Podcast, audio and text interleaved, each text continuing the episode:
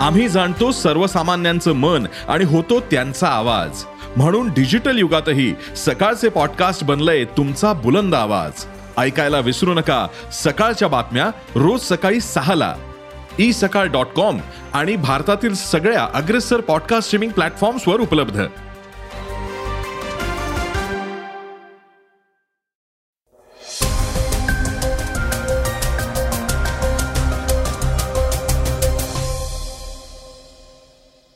नमस्कार मी गौरी कुबेर. आता आपण ऐकणार आहोत आजचं सकाळचं पॉडकास्ट कोविड काळात आपण कोविन ॲपवर टाकलेला सगळा डेटा लीक झाल्याचं कळतंय.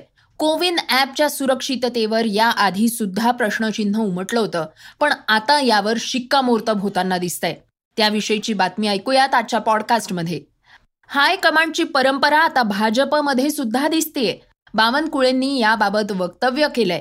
शेतकरी आणि कुस्तीपटू एकमेकांच्या मदतीला धावले आहेत. वेगवान घडामोडीत ऐकणार आहोत बीपर जॉयबद्दल अपडेट्स. सदावर्तेंची वादग्रस्त पत्रकार परिषद. हास्य जत्रा फेम विराज जगतापच्या आईची अनोखी अट आणि शुभमन गिलवरली कारवाई.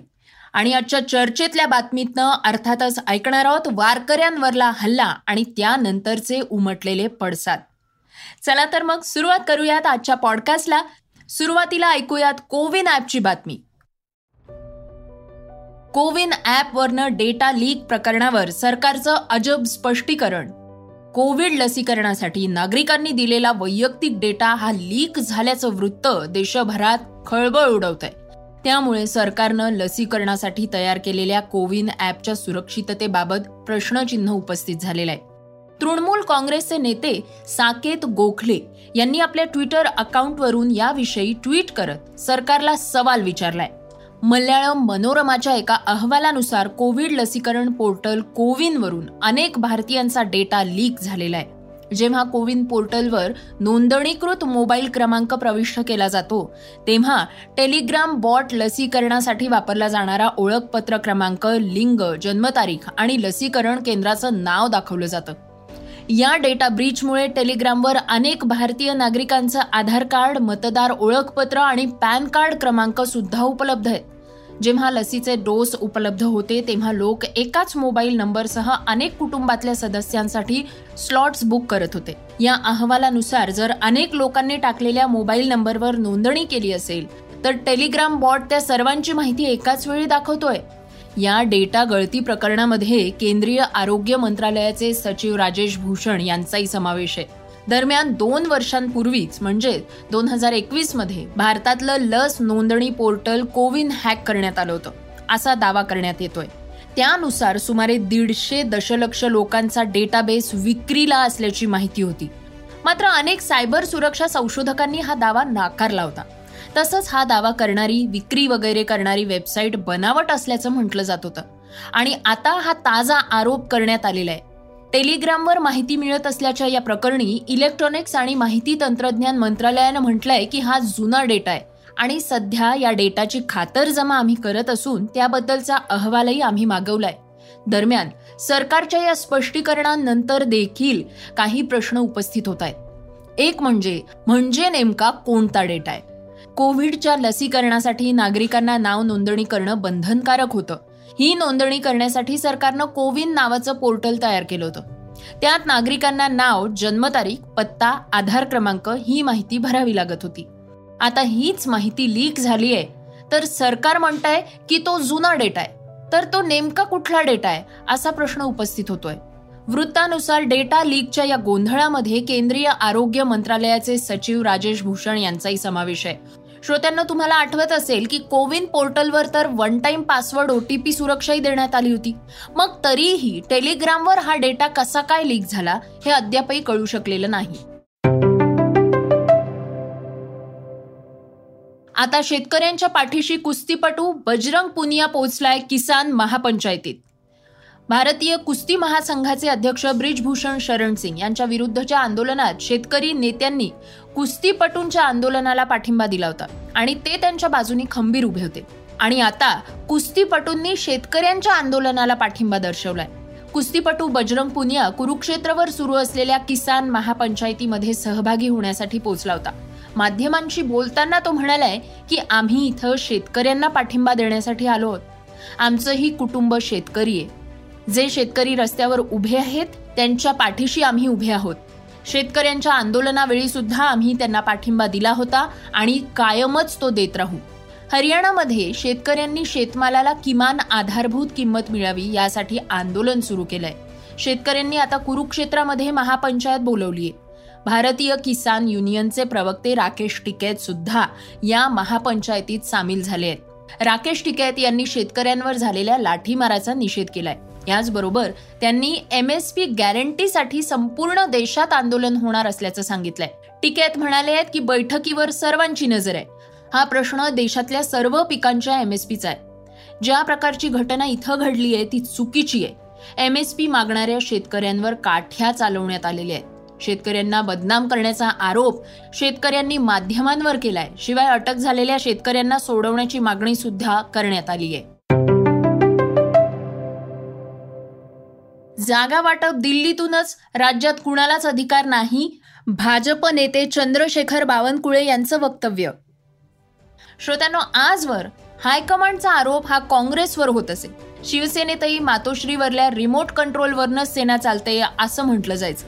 पण आता सत्ताधारी भाजपची ही स्थिती काही वेगळी नाहीये. भाजपमध्ये सुद्धा दिल्लीतल्या हायकमांडकडे सगळे अधिकार आहेत असं खुद्द भाजप नेते चंद्रशेखर बावनकुळे म्हणाले आहेत. विरोधकांनी धुलाई मशीन असं म्हटलेल्या भाजपमध्ये आता अनेक पक्षातले अनेक नेते आणि लाखो कार्यकर्ते दाखल झालेले आहेत. त्यामुळे हळूहळू भाजप अंतर्गतच विरोधाच्या ठिणग्या पडू लागलेल्या आहेत. कल्याणमध्ये भाजप शिवसेने तुतू मैमे सुरू झालेले आहे या दोन्ही पक्षांच्या शीर्षस्थ नेत्यांनी वादावर पडदा टाकला असं सांगितलं असलं तरीही वातावरण काही निवडलेलं नाही. या मतदारसंघात झालेल्या कथित असहकार्याच्या ठरावाचं काय? असा प्रश्न आता उपस्थित होतोय. येणाऱ्या लोकसभेच्या निवडणुकीसाठी शिवसेनेला मदत न करण्याचा निर्णय कल्याणमध्ये भाजपच्या पदाधिकाऱ्यांनी घेतला होता.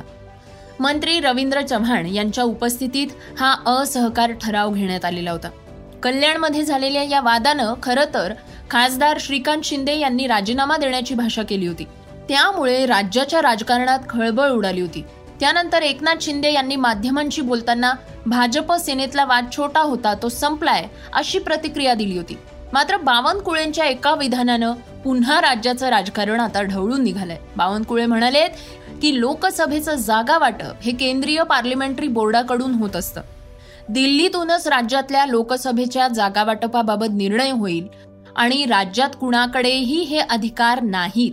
दरम्यान असे संघर्ष वगैरे गोष्टी केवळ रस्ते आणि इतर मुद्द्यांवरूनच लोकांचं लक्ष विचलित करण्यासाठी करण्यात आलेले आहेत. कल्याण मतदारसंघात शिवसेनेचाच उमेदवार येणार आहे आणि शेवटी हे सगळे लोक पुन्हा एकत्र होणार आहेत. असं मत इथले मनसेचे नेते राजू पाटील यांनी व्यक्त केलंय.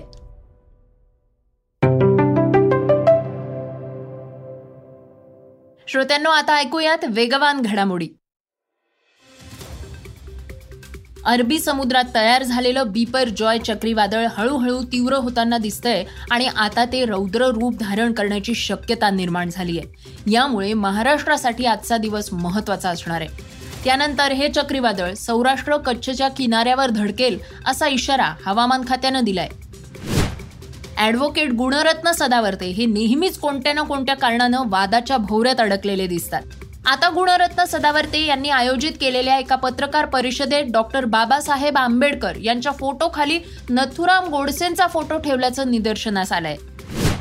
गेल्या काही वर्षात सोनी मराठी वाहिनीवर महाराष्ट्राची हास्य जत्रा.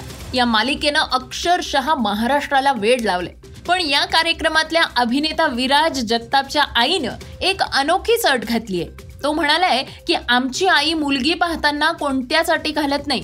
तिचं एकच म्हणणं असतं की मुलीनं नवरात्र आवडीनं करावं बाकी आपण सगळं समजून घेऊ. अगदी नाहीच तिला जमलं तर तू शिकून घे आणि तू नवरात्र कर पण कर. कसोटी चॅम्पियनशिप दोन हजार एकवीस तेवीस स्पर्धेच्या अंतिम सामन्यात रविवारी ऑस्ट्रेलियानं भारताविरुद्ध दोनशे नऊ धावांनी विजय मिळवला.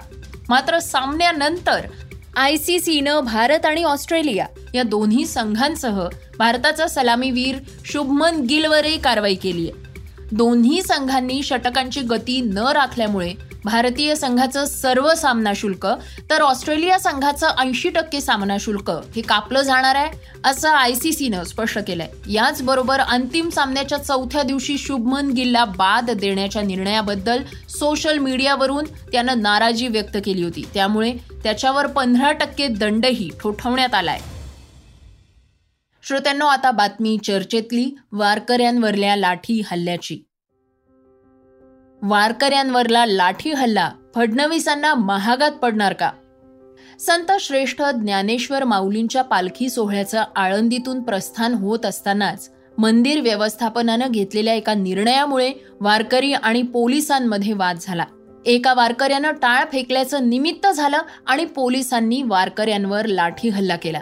या घटनेवरून सर्व विरोधकांनी सरकारला धारेवर धरलंय. जे आजवर झालं नाही ते या वर्षी घडलं असं म्हणत खासदार सुप्रिया सुळे यांनी निषेध व्यक्त केलाय. तर ठाकरे गटातूनही याविषयी निषेध व्यक्त करण्यात येतोय. मात्र हा लाठी हल्ला झालाच नाही असं सरकार म्हणतीये. याविषयी बोलताना पिंपरी चिंचवडचे पोलीस आयुक्त विनय कुमार चौबे म्हणाले की पालखी प्रस्थान सोहळा हा दरवर्षी आयोजित होतो. मानाच्या छप्पन्न पालख्या आल्या होत्या. गेल्या वर्षी झालेली चेंगराचेंगरी लक्षात घेऊन यंदा आम्ही प्रधान जिल्हा न्यायाधीश धर्मादाय आयुक्त प्रमुख मंदिर विश्वस्त यांच्यासोबत तीन वेळा बैठका घेतल्या होत्या.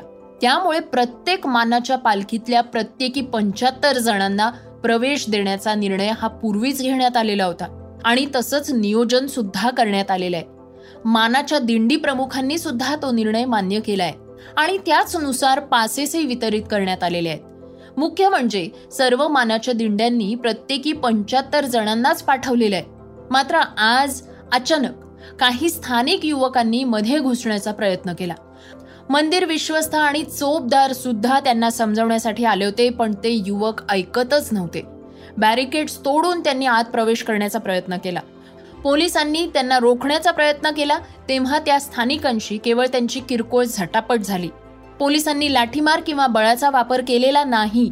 मात्र या घटनेचे व्हायरल झालेले व्हिडिओ वेगळंच काही चित्र दर्शवत आहे एका व्हिडिओमध्ये पोलीस वारकऱ्यांना पकडताना दिसत आहेत आणि आणखी एका व्हिडिओत तर वारकरी पोलिसांना तुडवून पुढे जात आहेत असं दिसतंय. दरम्यान विशाल रावसाहेब पाटील या तरुण वारकऱ्यानं एका व्हिडिओ मार्फत असं सांगितलंय की काही वारकऱ्यांना पोलिसांनी एकांतात नेऊन मारहाण केलेली संभाजी ब्रिगेडच्या पदाधिकाऱ्यांनी या घटनेबाबत विरोध दर्शवत मुंडन करून निषेध व्यक्त केलाय. या प्रकरणी उपमुख्यमंत्री देवेंद्र फडणवीस काय म्हणाले आहेत? ऐकूयात. लाठीचार्ज झालेला नाही. मात्र तिथे थोडी बाचाबाची किंवा झटापट झाली आहे. अशा बाबतीत जर विरोधक हे या ठिकाणी राजकारण करत असतील तर मला त्यांच्या बुद्धीची किव येते. श्रोत्यांनो हे होतं सकाळचं पॉडकास्ट आजचं सकाळचं पॉडकास्ट तुम्हाला कसं वाटलं? हे आम्हाला सांगायला विसरू नका. यूट्यूबवर सुद्धा तुम्ही हे सकाळचं पॉडकास्ट आता ऐकू शकता आणि त्या माध्यमातून तुमच्या सूचना आमच्यापर्यंत पोहोचवू शकता. सगळ्यात महत्वाचं म्हणजे सकाळचं हे पॉडकास्ट तुमच्या मित्रांना आणि कुटुंबियांना नक्की शेअर करा. तर आपण आता उद्या पुन्हा भेटूयात. धन्यवाद. Script and research Swati Ketkar Pandit Neelam Pawar. वाचा बघा आणि आता ऐका आणखी बातम्या. ई सकाळ डॉट कॉम वर. तुम्ही हा पॉडकास्ट ई सकाळच्या वेबसाईट आणि ऍप वर सुद्धा ऐकू शकता. विसरू नका या पॉडकास्टला आपल्या आवडीच्या पॉडकास्ट ऍप वर सबस्क्राईब किंवा फॉलो करायला.